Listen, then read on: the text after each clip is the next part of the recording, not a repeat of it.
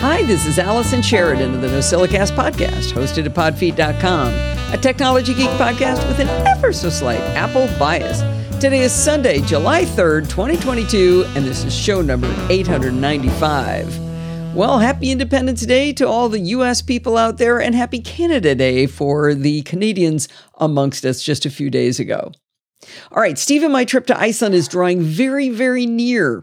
I'm going to be doing the show a week from now on July 10th, as usual, and there will be a live show a week from tonight. But I have to turn around another show just 3 days later on Wednesday the 13th, because we will be gone before the weekend hits. So that means there will be no live show on the following dates, and you can refer to your podcatcher of choice because it's in the show notes. There will be no live show on July 17th, July 24th, or July 31st. All three of those weekends, there will be no live show. I am not going to make Bart and Alistair do live shows on top of everything else, but they really, really, really need your help with creating the shows for the 24th and 31st of July. We have two promised reviews, but not yet delivered, and I never want to count it as in the bag until they're actually delivered, and only one person has sent in an actual recording, so we need a lot more. Dust off your mics, grab a piece of hardware you like, and tell us about it. Or think about a cool iOS tool you've never heard talked about on the show. Maybe you want to tell me how I'm wrong about something, like hating the SD card slot and the HDMI port on the new Macs. Or maybe I'm wrong that CarPlay really is the bee's knees and I just don't understand. I'm 100% certain I've said something wrong on the show that you disagree with. I'm looking at you, Stim. And so why don't you make a recording and tell us all about it? I will have little to no internets on the ship, so you can include me on distribution if you like, but I won't be able to probably do anything about it. So make sure you send them to the two links that are also in the show notes, to podcasting at bartificer.net and to zcarge at me.com. Anyway, like I said, there's links in the show notes. It's in your podcatcher. It's on the blog. You should be able to find those links to send those in to both of them, because they're going to just decide amongst themselves who gets which recordings. Thank you in advance for both of them. Let's keep this 17-year streak going. This week, I got to be a guest on Bart Bouchard's awesome Let's Talk Apple podcast, along with Adam Christensen of the MacCast. If you haven't listened to Let's Talk Apple before, it's a show that takes a long perspective on the latest month of Mac news. Bart started out the show by updating us on the latest pressures across the globe on Apple about their App Store, and how legal regulators in the US and Germany completely misunderstand what Apple and Google do to protect users' privacies. Bart gave us an update on all of the different unionization efforts at Apple, and we ate our vegetables by talking about the latest legal rulings for Apple. I enjoyed our conversation about the EU's plans to demand that all phones, tablets, and other portable devices must support USB-C charging by the end of 2024, and how curious the landscape could become if a new connector is invented and the effect of this on wireless charging. The meat of the conversation was the recent announcements at WWDC. Because Let's Talk Apple isn't a try-to-get-the-news-scoop-first kind of show, we had the luxury of a few weeks for the news to settle out so we could see which changes Apple is bringing that are the most interesting. Talking to Bart about anything is always fun, and Let's Talk Apple is no exception. Check out Let's Talk Apple number 106 for June 2022 in your podcatcher of choice. In February, I told you about a really nifty free Safari extension called Keyword Search. I was so enamored with this tool to vastly speed up my web searches for specific sites I visit often that I decided to do a video tutorial about it for ScreenCastonline. I had so much fun recording this one because the extension works incredibly well and is really valuable to me. As always, I start by demonstrating the problem to be solved, and then I show how each one of the built-in keyword searches work. Then I get into the heavier lifting, and I teach how to create your own keyword searches for sites you visit often. This part isn't hard, but it's definitely weird, and by going through several examples, I make sure it's obvious that for even the most arcane search queries, you can still create your own keyword searches quite easily. I gave in the show notes, I've got a link to a teaser video for you. And if you think it sounds cool, you can get a free 7-day trial of the Screencast Online video tutorial service over at screencastonline.com. You'll be able to watch not just my tutorial, but all of the current tutorials in that 7-day trial. It's a dangerous thing to do, though, because the content is so very good and you will want to subscribe. I've mentioned a bunch of times that I use a Synology with different shares in order to store files that Steve and I like to share between us and we don't want to keep on our Macs. I had a really curious problem this week, and I wanted to tell you the different things I tried to do to fix it, because it was a really, really hard problem. The problem to be solved was that all of a sudden, I was able to add files to my Synology from my MacBook Pro, from my Allison account, but once those files were over there, I wasn't able to open them from the Finder. I'm talking like I get a document and I print it to PDF directly to the file share on the Synology, and I try to open it and it would say, no, you don't have permissions. And that doesn't make any sense, right? Because I literally just created it. I can even do a git info on the files in the Finder that when I'm connected over SMB to the file share, if I do a git info, it says that I'm the one who owns them. It says I have read and write privileges, which makes sense, but I wasn't able to open them. And I just really couldn't figure out what that was. So I started talking to a gentleman you might know from the live chat room as Mr. Ed. It's our good friend, Ed Tobias. And he kept giving me all these great solutions during the week. And man, nothing was working. So he suggested go to the web interface to the Synology and see if you can, and download from there and see if you can open them. And sure enough, I can open them. I can also open them if I drag them from the Finder in the folder where they look like they're living over on the Synology. And if I drag them, say, onto my desktop on my Mac, I can open them there. I just can't open them when they're sitting over on the Synology. I can see them, but I can't open them. Let's see. Then I got the idea, what if I went to my secondary user account on my MacBook Pro? So I've got a ScreenCastonline account. So I switched over to that account and I used the connect to server from the Finder and connected into it. And I was able to open the files from there. So that's a different user account to the exact same file. I can open it. Then I thought, all right, I've got another Mac Mini that I use as a Plex server, and it does a bunch of other work around the house here. And I log in there with the same iCloud account that I'm using on my MacBook Pro. And I thought this would be a really good test because in that case, I'm using the exact same keychain item to log into the through SMB into the server because it's going through iCloud keychain. So I knew that would be a really good test. And I went to the Mac Mini and I logged in with SMB. I put it up on the desktop and I double clicked the files on the Synology and they opened up.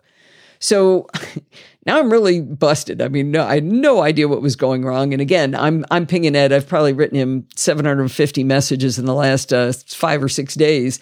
I was out trying to find, on the Google somewhere something about this, and I couldn't find hardly anything. But I did see a suggestion that system integrity protection on the Mac could actually be involved.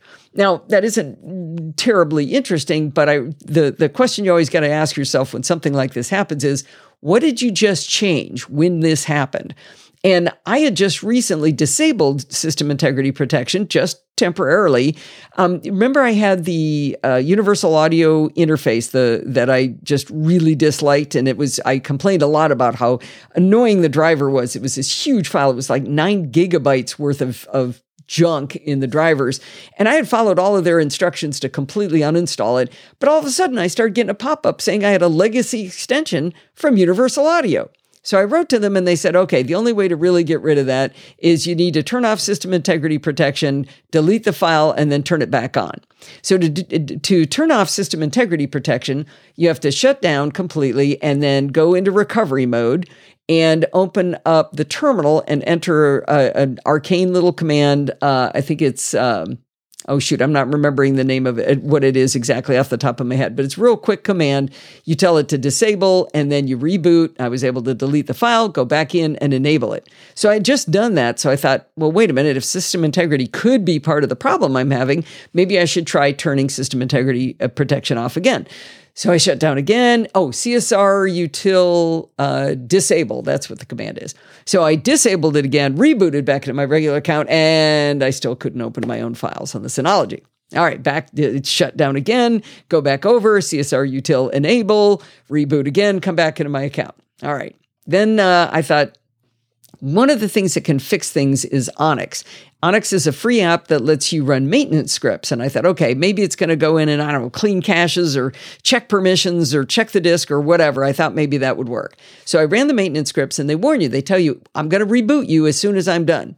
And part of that rebooting is part of the cleaning up process. Well, it started and it ran and then it said, yeah, you need to repair your disk. You need to go into recovery mode and run Disk Utility and go repair the disk. Well, that certainly sounded interesting. So I shut down again and I went into recovery and I went into Disk Utility and I tried to repair the disk.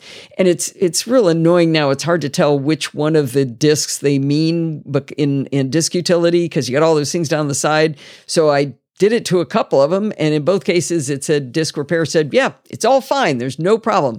Didn't find any problems. So I went back into my regular account just in case, thought, okay, let me check it. And I still couldn't open my files.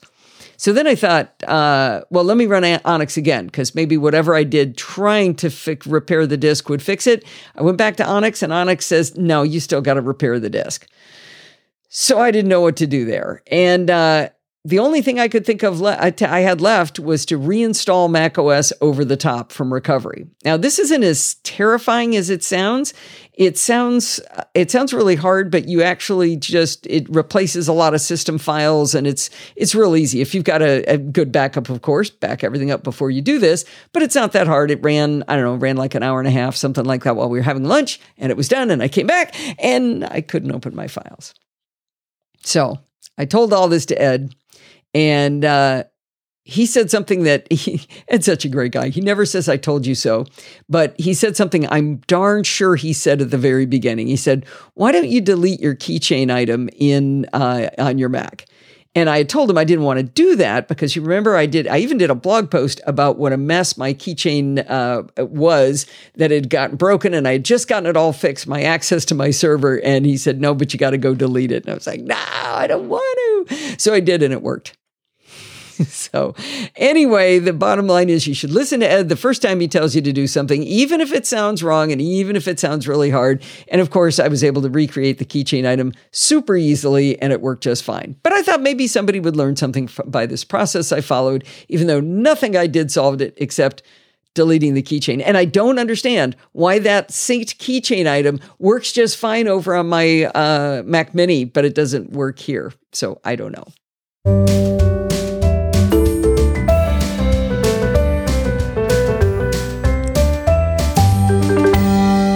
Welcome to part 3 of my Tiny Mac Tips. This is an ongoing series I started in order to teach my dear friend Jill from the North Woods how to move from being an adequate Mac user to a proficient one. If you're looking at the show notes right now and you haven't seen the first 2 installments of this, I put links to them in the show notes. Well, as I've mentioned in the previous installments, many of these tips involve changes to system preferences. In the fall, macOS Ventura will be released and system preferences will be replaced by settings. That means pretty much every screenshot I'm creating right now for this series will be obsolete, and the names and locations of the changes will probably have moved. So good luck with that. All right, the first one I want to talk to you kind of goes back to something I talked about in part 2.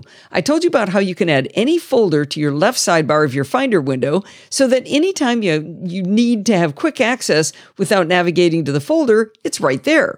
There's a lot more fun to be had with Finder windows for those who like to customize things.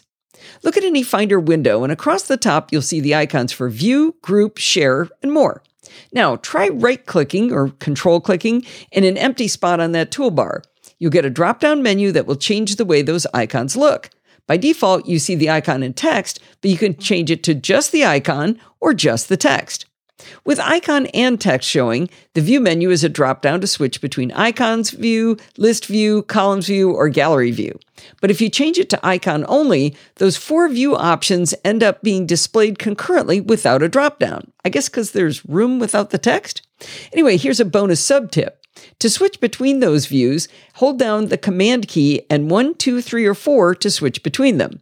I prefer column view, so I've memorized Command 3 so I can instantly change any window to my preferred file layout. Right-click in your Finder toolbar again and choose Customize Toolbar. You'll be rewarded with a plethora of options you never knew you needed. There are way too many to describe, but you can drag up into the toolbar from that view a new folder button, an eject drive button, a trash can to delete files, and more. If you drag an icon into an undesirable spot in your toolbar and you wish you could put it somewhere else, just hold down the Command key and then click-drag the icon into the location where you meant to leave it. If you'd like to organize your toolbar options a little bit, you can add spaces to separate them and even flexible spaces. If at some point you go too crazy and you just want everything to go back to the original layout, you can drag the default set right back into the toolbar. If you have an app or two that you'd really like quicker access to than keeping them in your dock, hold down the Command key again and just drag that application into your Finder toolbar, and it'll always be right there where you need it. Now with macOS, you can drag files onto applications in order to launch them, so it can be handy to have a few heavily used apps right in the toolbar so you can drag files right on top of them to launch them quickly. Now this trick of customizing the toolbar is not restricted to Finder. Try right-clicking on other Apple apps and even third-party app toolbars, and you might be surprised that you have more options available to you than you realized. Mail.app in particular has tons of very useful options you can drag into its toolbar to become more efficient, and maybe even take some out that you never use. All right, the next tip is going to be about window title icons. Have you ever navigated carefully down into a folder deep in the Finder, and then you wanted to save a file from an application into that same folder? From the Save As dialog box, you'd have to drill all the way back down to that folder, even though you already have a Finder window open right to that same folder. There's a very easy way to eliminate this problem. At the top of every Finder window, you'll see the name of the folder you're currently viewing. If you hover over that name for a little bit, a little folder icon called the window title icon will magically appear. We're going to use that window title icon to solve our problem. So to demonstrate this tip, open a Finder window and drill way down into one of your folders. Now open up TextEdit and write Hello World into the file. Use Command S to save the file. When the Save As dialog box comes up, hover over your Finder window's title just till that little window title icon appears. Drag that little icon into the Save As dialog box. Now you'll notice that the location for Save As has changed magically into that deeply nested folder without you having to do any drilling down into that folder yourself. If you like this tip, you're going to get real tired real soon of having to hover and wait for that darn window title icon to appear. Back in Catalina, that icon didn't disappear like that and make you hover. It was permanently visible. In Big Sur, the geniuses at Apple decided a disappearing and reappearing icon was a terrific user experience. But in macOS Monterey, while it still does disappear by default, at least they gave us a toggle to make it permanently available again. To make this challenge, they buried it in a quite unlikely place. Open System Preferences, Accessibility, Display, and then on the Display tab within the Display tab, check the box that says Show Window Title Icons. Now you can quickly navigate to any open Finder window location from all of your Save As dialog boxes. By the way, you may hear the window title icon referred to by its proper name, the proxy icon. I learned about the proxy icon ages ago from Bart, and it's one of my favorite time savers. There may be a theme developing to some of my Tiny Mac tips, and that's that I create very buried folders, and I need solutions for dealing with them. Every week, I create a folder for the current week's podcast files. I have a standard naming convention for these folders using the date as part of the name. I create these weekly folders in a folder imaginatively called NosillaCast Weekly Files. That's in my NosillaCast folder, which is in my PodFeet folder, which is inside Documents, which is inside iCloud Drive. Now it would drive me bananas to have to dig all the way down to those folders while I'm working, so the new weekly NosillaCast folder goes in my left sidebar and gets removed when I'm done with that week's show. Deeply nested folders are also why I'm so fond of dragging the window title icon into Save As dialog boxes. This next tip is also valuable if you nest your folders as much as I do. In the Finder, go to the View menu and choose Show Path Bar. Once you select that option, at the bottom of every Finder window will be the full path to the file you've selected. At a glance, you'll know where in your file system you're reviewing, but it can also be used for navigation. If you'd like to go up a folder or two higher, just click on the folder as high up in the path as you desire, and you'll immediately jump to that location. I have to give credit to Helma for the Netherlands for that extra bonus tip. Now, if you want to go back to your deeply nested folder after navigating up by clicking on one of those folders in the path bar, look up next to the Finder window title. To the left of it, you'll see a back and forth set of chevrons. Check the back button, and you could retrace your steps navigating up and down your folder structure. All right, here's another one for buried folders. Let's say you've got a file buried nice and deep, and you need to move it to a completely different folder. You could open a new window, navigate to the new location, and then try to jimmy the two windows around until you can see both locations, and then finally drag the file from the old location to the new window. I find it much easier to use tabs in Finder. Let's start with our original folder with the file we want to move. Hold down Command-T to create and open a new tab in Finder. Navigate in this new tab to the destination where we want to move the file. Switch back to the original tab. Now drag the file you want to move from its original location onto the tab name for the destination and let go. Boom, it's moved. You don't have to have the two open side by side. You can just drag it onto the tab. Now here's another bonus tip. We just turned on visibility of the path bar at the bottom of our Finder windows. If the second folder you want to work with is in that path, you can right-click on it down in that path bar and choose Open in Tab right from the path bar. All right, now let's talk about how much I hate to click. I don't know why, but it bugs me to actually click using a trackpad. The first thing I do on a new Mac, well, after installing 1Password Text Expander, of course, is head over to System Preferences and make some changes. In the trackpad settings, on the point and click tab, I check the box for tap to click with one finger. My stress level immediately drops. I feel very zen when I do that. That takes care of about 90% of the clicks, but not all of them. We've still got that control click to bring up contextual menus. Also in trackpad settings, on the point and click tab, I check the secondary click checkbox so I can tap with two fingers to bring up contextual menus.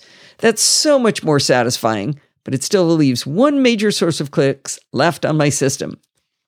So we've got one finger tap working, and we got two finger taps, but what can we do with three fingers? If you want to move a window around, you have to click and drag by holding the toolbar up at the top. But macOS will let you use a tap and drag with three fingers instead of all that annoying clicking. This option used to be in the trackpad preferences, which made perfect sense because it was with one finger tap and two finger tap, but Apple moved it on us a few years ago and buried it where? In accessibility, of course. The accessibility preference pane is a very long list of items down the left-hand side. Trackpad is not in the list. Instead, you have to scroll down to pointer control. From there, you can push the trackpad options button. Finally, you'll be rewarded with a drop-down that says Enable Dragging, and from there, you can select three-finger drag. I think one of the reasons I turn on these tap features is that in the back of my little brain, I feel like I'm going to wear out my trackpad by too much clicking. But did you know that the trackpad built into your Mac notebook or your external Magic Trackpad doesn't actually move when you click it?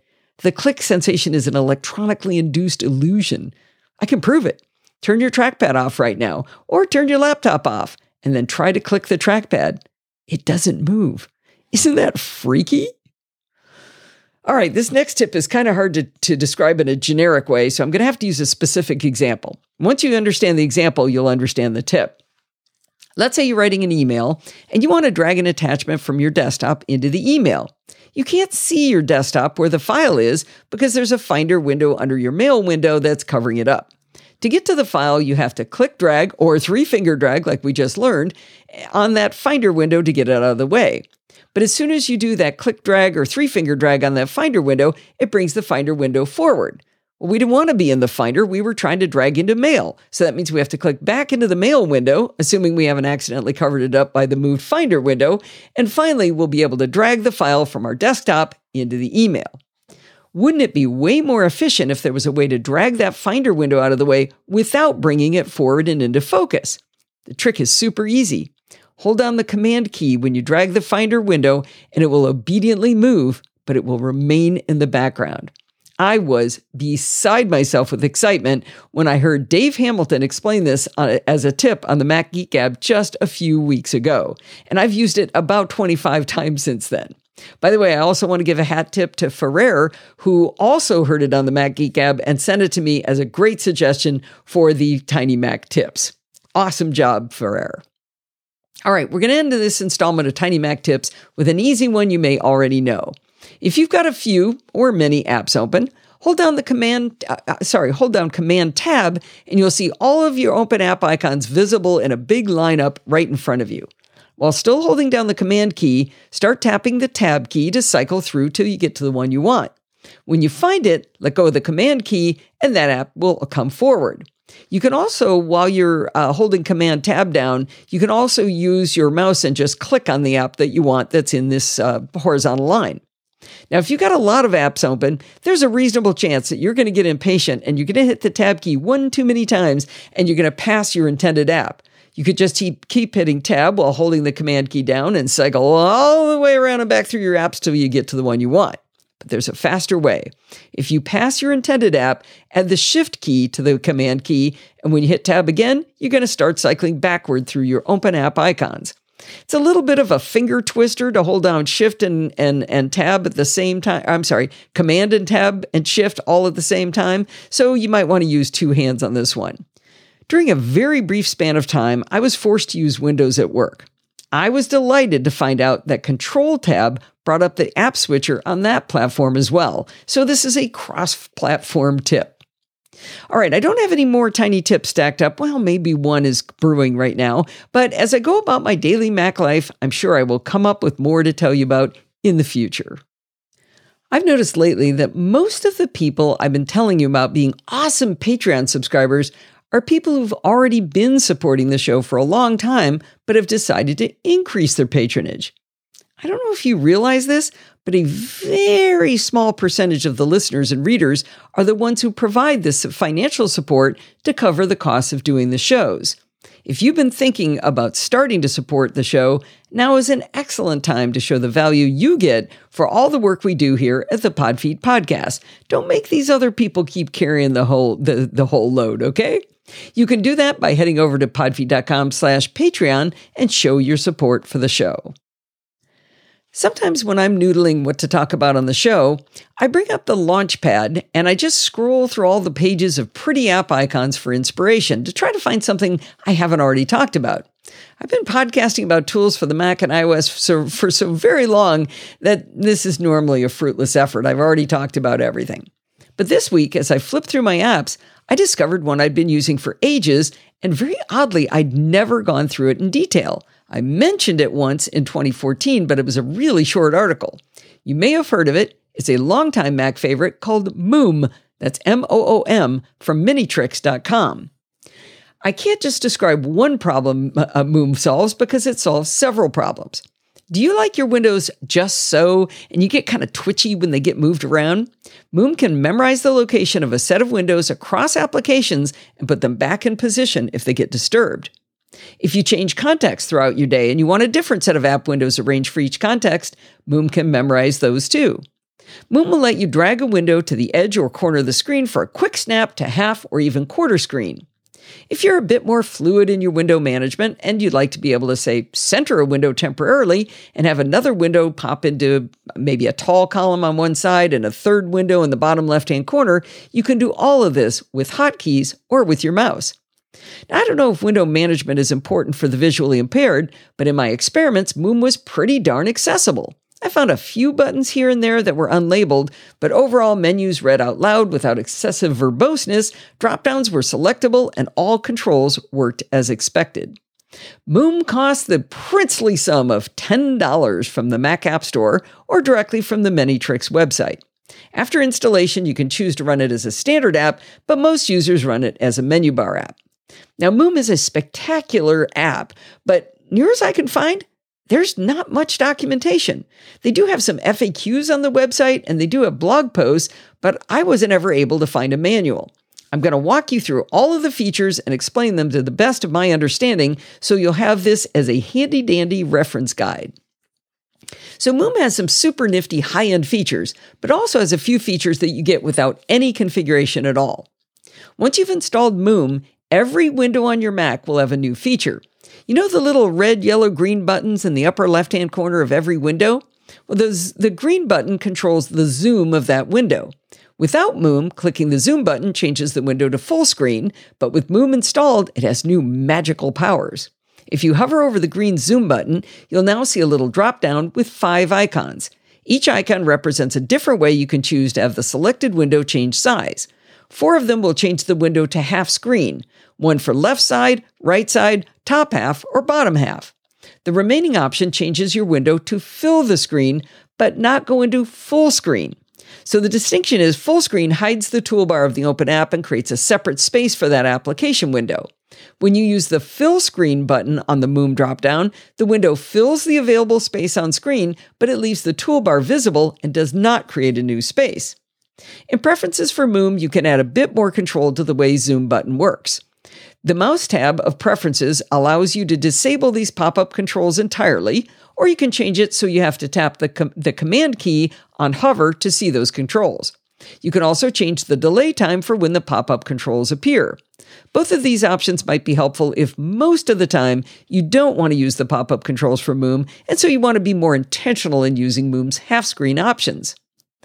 One of the things Windows users miss most when they use a Mac is the ability to drag a window to an edge and have the window snap to cover half the screen. If you like that behavior, Moom has it built in. On the mouse tab of Moom Preferences, there's a subtab called Snap to Edges and Corners. This snapping feature is enabled by default, but you can disable it in this preference pane if it gets in your way. There are 8 screen zones that can enable snapping, not just dragging to the left or right. In the snapping preferences, you'll see a drop-down for the things you want to have happen when you drag a window to any of the 4 corners, the left and right of the screen, as well as the top and bottom. Now, these drop-downs are set quite reasonably. If you drag a window to the left or right edge of your screen, a blue dashed rectangle will appear, indicating that the window will snap to fill exactly half of the screen, split vertically. When you let go of the window, the rectangle disappears, and the window snaps into place. Likewise, if you drag to the top or bottom, you'll see the blue dashed rectangle filling the top or bottom half of the screen. Dragging to the corners of your window gives you windows that fill exactly 1/4 of your screen. I assume that the drop-downs and preferences to control what happens at the corners and edges would allow you to create a very confusing situation, like dragging to the top right-hand corner causes the window to fill the left half of the screen, but they protect you from doing that to yourself. Your choices on each of the drop-downs are to keep the default, or to make the window fill the screen in that corner or edge, or do nothing at all. You probably have a corner and an edge that you don't want to have do anything. Now, one thing to note, when you move a window to the edge or corner, it's not the window location itself that causes the snap. It's where your cursor is that's dragging the window. For example, if you grab a window over on the far top left, you won't see the snapping rectangle until that part of the window gets to the corner or side. It's not a big deal, but it confused me for a while why sometimes I'd get the snap to corner right away, and sometimes it wouldn't react at all. In the Snap to Edges and Corners preferences, you can change the delay before snapping takes place. The default is 0.2 seconds, but if it's happening too quickly or too slowly, you can change that delay to your liking. If you use 2 displays, it might be a little annoying to have the snapping rectangle offered when dragging a window from one display to the next. You can set Moom to ignore edges that border on other displays. All right, if you feel like you've gotten your $10 worth out of Zoom already, that's great. But for that measly $10, Moom has so much more capability. To get to the advanced features, go to the Custom tab in Moom's Preferences. With custom controls, you can define specific sizes for windows and the anchor point for them, and you can define regions of the screen for your windows. I'll explain in more detail with examples in just a minute. Before setting up any custom controls in Moom, you'll see a few custom control examples created to get you started. The first 2 example customizations both show a drop-down that says Move and Zoom. Below that is a rectangle with a 6x4 grid of cells. The left 2/3 of the cells are dark gray, and the right 1/3 of the cells are light gray. The dark cells in the grid represent what portion of the screen the window will take up if you select this particular option. Move and zoom means that the window will move from wherever it is now and zoom in or out to fill the grid as shown. This is one of those things that's quite easy to understand when you see it, but it's a little clumsy to explain. There are 3 different ways to enable custom controls once you create them. With the window selected, you can enable a custom control by going up to the Moom menu bar app and selecting the custom control you want. Your window will jump to that new location and size. The second method requires a setting change in Preferences under Mouse in the Zoom Button Controls section. By enabling the checkbox to enable access to custom controls, you'll be able to access them directly from the green Zoom button on your selected window. You can also choose to have them visible as soon as you hover over the green Zoom button.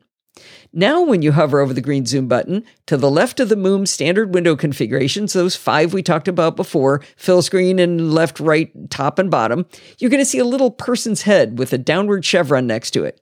From that dropdown, you can select one of the custom controls, like the default that takes up the left two-thirds of the screen. Using hover on the green zoom button is a little bit more intuitive, I think, because it's right in the window that you have selected versus going all the way up to Moom in the menu bar. But there's an even faster way. If you have a few custom controls that you really like and use often, you can set up hotkeys to trigger them more quickly. Each custom control in Preferences shows a little box in the upper right where you can click and then hold down a hotkey combination of your choosing. I mentioned that in VoiceOver, there was just a couple of unlabeled buttons. To the right of that place where you can put in your keystroke, your hotkey that you're going to define, there's a little box that has an X on it that erases that little box. That's the only thing I found that wasn't labeled in Moom. Now, that's not necessarily an exhaustive search that I did, but that's the one I found. All right, the first two custom control examples have the numbers 1 and 2 set as the respective hotkeys. For the life of me, I could not figure out how can you trigger those just by typing a 1 or a 2? That doesn't make sense, because wherever you're typing, it's going to just type the 1 or a 2. But stay tuned, because I eventually figured out how to make these single numbers invoke those custom controls. All right, beyond Move and Zoom, we have more options. So while Move and Zoom are they're like the flagship options within Moom, but you can do a lot more. Let's say you want to create a video that's exactly 800 by 600 points on your screen. One of the default custom controls demonstrates the resize custom control. Instead of boxes you click and drag, you have dimensions in boxes, two-dimension boxes, where you define it in points. Now, another use for this precision would be, let's say you're taking a series of screenshots for a tutorial and you want to make sure you have consistency. When Steve and I create the live show for YouTube, we broadcast the window of my recording software, Hindenburg. And Moom can create that very precise size for me reliably week after week.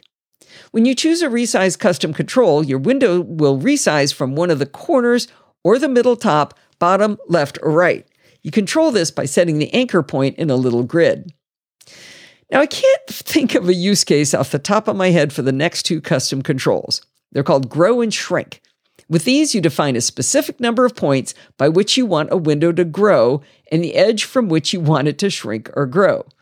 I'd really be curious to think if anyone can think of a use case for this, and I'm sure somebody asked the developers to come up with it, so there must be a reason you want to just say, yeah, I want this window to be 50 points wider. I don't get it. All right, one of the custom control really baffled me at first. It's called Toggle Full Screen. I say it's baffling because it does just what it says on the tin, but we already have a toggle for full screen.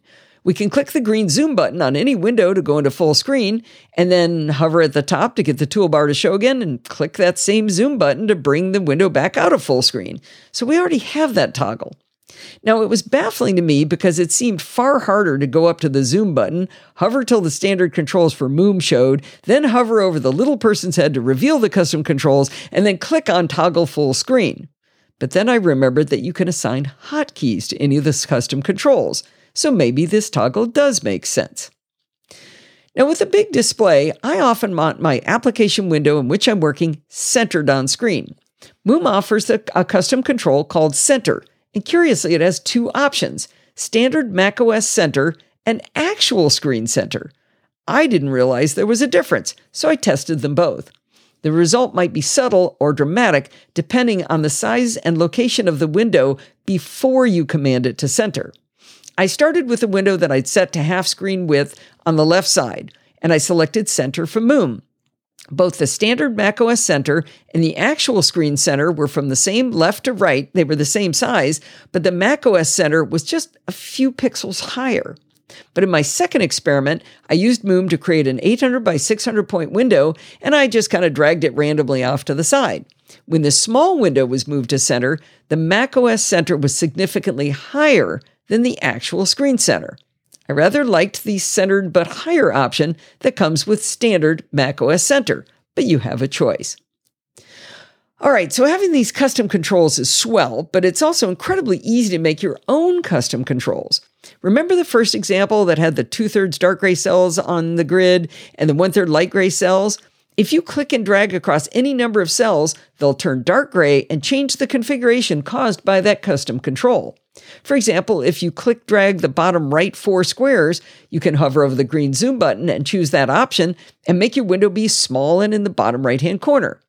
The first thing I realized when I started playing with this method to define custom controls was that the grid being just 6x4 cells was not nearly granular enough. The good news is, at the bottom right, you can change it to be more granular. I didn't find the limit, but doubling it to 12x8 cells gave me more freedom in setting my window sizes. As you experiment with these custom controls, and even when you're really good at it, you're going to want to know how to remove them. Select a custom control and it'll get a blue outline. You can either hit the delete key to remove it or the minus button at the bottom of the window. Please note, there is no undo when deleting custom controls. I've described a lot of the features in Moom that make it well worth the money, and I haven't even told you yet about the feature I actually use the most. Moom can memorize the way you have all of your windows laid out in what they call a snapshot. As an example, my use case is when I'm creating video tutorials for Screencast Online. Now imagine if I was demonstrating an app like Audio Hijack for a tutorial. I'm recording away on Monday, but then on Tuesday I need to use my laptop for something, and I unplug it from my displays, and I come back later to do more recording. I can certainly try to get Audio Hijack's window right back exactly where it was before I unplugged, but no matter how hard I try, there will be a jump in the video, and that is unacceptable. I could put in a transition like a page curl, but if you do more than a couple of these, it gets really tiresome for the viewer.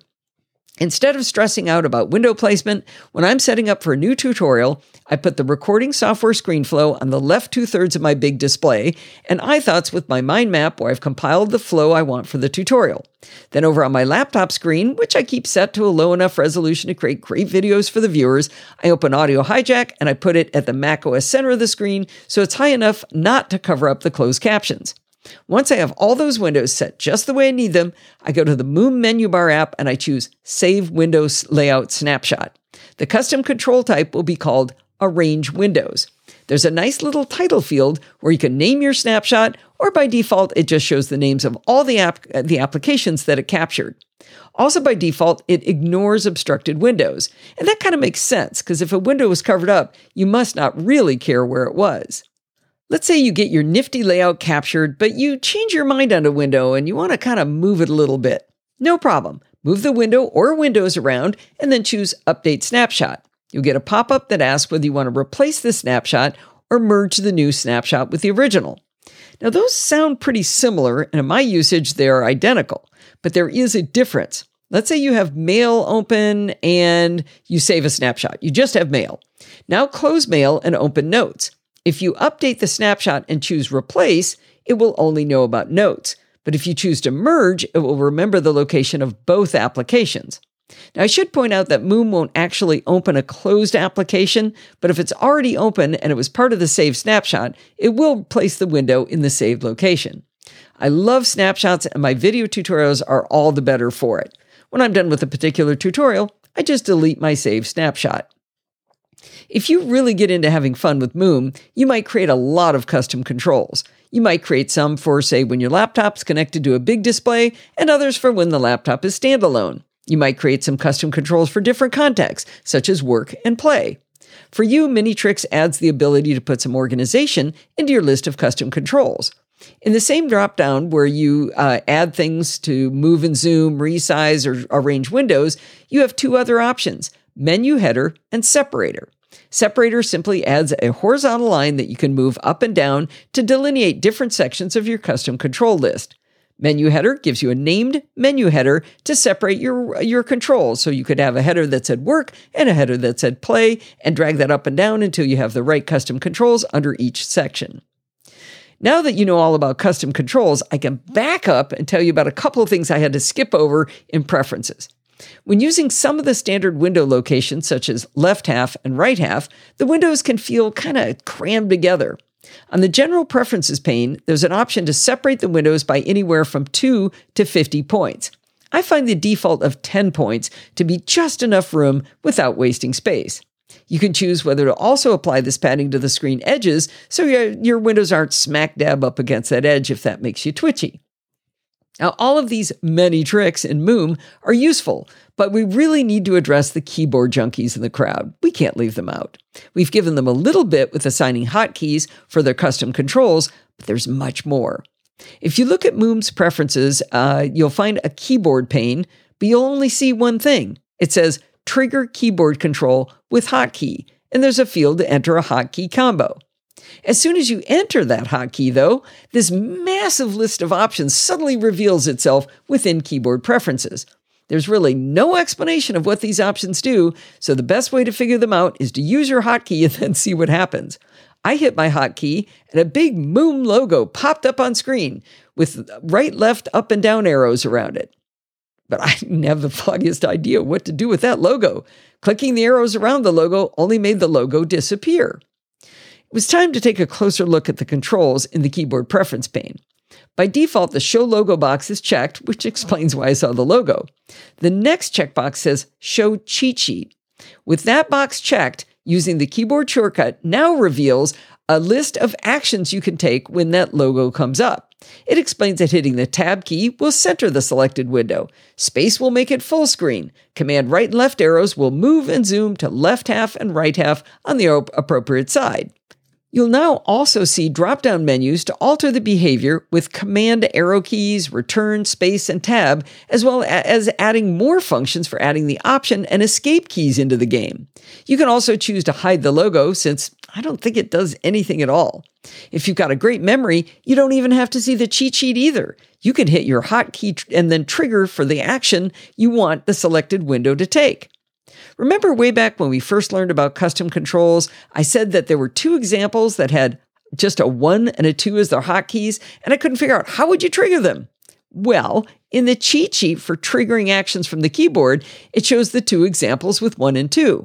So if you hit the hotkey that you assigned to trigger the keyboard options and then hit a 1 or a 2, those windows will move into those positions. Mystery finally solved. That took me so long to figure out. Now, you'd think that all the mysteries of Moom would have been revealed by now, but this last capability was hard for me to figure out as well. Moom has a feature where you can click and drag with the mouse to define a screen region kind of on the fly that you want to fill with your currently selected window. Under Keyboard for the trigger controls, you'll see options for how to control this click-drag on screen to set the size of a window. But they don't do anything at all unless you've also changed a setting on a different tab in Preferences. Open up Mouse, Zoom Button Controls Preferences. Enable Grid has a couple of options. You can choose to enable a full screen grid or hexagons, and you can control how many cells you can use just in like where we were defining regions with custom controls. So by default, it's 4x6. So I'm not kidding. One of your options instead of cells is hexagons. I find the idea of using hexagons for this absolute madness. So once you've enabled the grid, not using hexagons because you're not an animal, and you've chosen the grid size, as before, I find that 12x8 cells provides just enough granularity, you'll have access to the grid in two places. The easiest place to choose a grid is to hover over our little friend, this green zoom button. Now that you've enabled it, you'll see the 5 standard window layout options as before, but below that, you'll see a rounded rectangle with a blue dashed outline. Click in that rectangle and it initiates the click to drag a region for your window. This is way easier to execute than it is to describe. The second option is to give us access to the click drag of the grid with our hotkey trigger. In Keyboard Preferences, turn on the Repeat to Toggle Grid option. Okay, this is getting really weird. But if your hotkey trigger was, say, something simple like Command-T, to get the grid up, you'd hit Command-TT to bring up that click and drag grid tool. If the grid is your jam more than having quick access to your custom controls, you can actually choose to have the grid show first, and repeating your trigger brings up the custom controls instead. See why I said it might be easier to hover over the green zoom button instead? Well, I'm really glad that I walked through all of the options in Moom because I learned a lot trying to explain it to you. I use it all the time and have for years, but I definitely wasn't using it to its full potential. Now, I know I went into a lot of detail, and my goal with that was for each kind of user, you'd learn about what would work for you. If you're a mouse person, it's got you covered. A keyboard person, done. Maybe you just want to set your Mac screens up just so, like a certain Steve Sheridan, and never have to faff around with the rest of it. Moom is perfect for you too. $10 for Moom from Minitrix has something for everyone. If you'd like to see Moom in action by the awesome Alec Johnson, he demonstrates how he uses Moom with his Stream Deck on his Take One Tech YouTube channel. I want to add one final thing. Steve just said when I took a little break while recording in the live show, he said, "Now I know why it's called Moom. It's move and zoom. Move and zoom. Get it? Moom? Never did in a million years would I have realized that." Thanks for telling us that, Steve. I wonder how many other people didn't get it before. Well, that is going to wind us up for this week. Did you know you can email me at allison@podfeet.com anytime you like? If you have a question or suggestion or a review, send it on over. This week, you could send it to me and Alistair and Bart, but next week and the week after that, you really got to send it to those guys for sure. Anyway, I really hope you're going to do the reviews for them because they're doing me a huge favor and doing you a huge favor. I want to keep this streak alive. Anyway, you can also follow me on Twitter at podfeet. If you want to join in the conversation, you can join our Slack community over at podfeet.com/Slack, where you can talk to me and all of the other lovely Nosilla castaways, including Bart. Bart confessed to me recently, I told him, I said, you haven't really built a community. He goes, no, I like yours. I'm just going to go in yours. I'm really kind of an introvert, and I'd really rather just join yours. So that's where you can go find Bart and chat with him. Remember, everything good starts with podfeet.com. You can support the show at podfeet.com/Patreon or with a one-time donation at podfeet.com/PayPal. But actually, this week, what I think I'd rather you do is do a review for Bart and Alistair. You know how to do that. Anyway, if you want to join in the fun of the live show one last time before I go on vacation, head on over to podfeet.com/live on Sunday nights at 5 p.m. Pacific time and join the friendly and enthusiastic Nosilla Castaways. Thanks for listening and stay subscribed.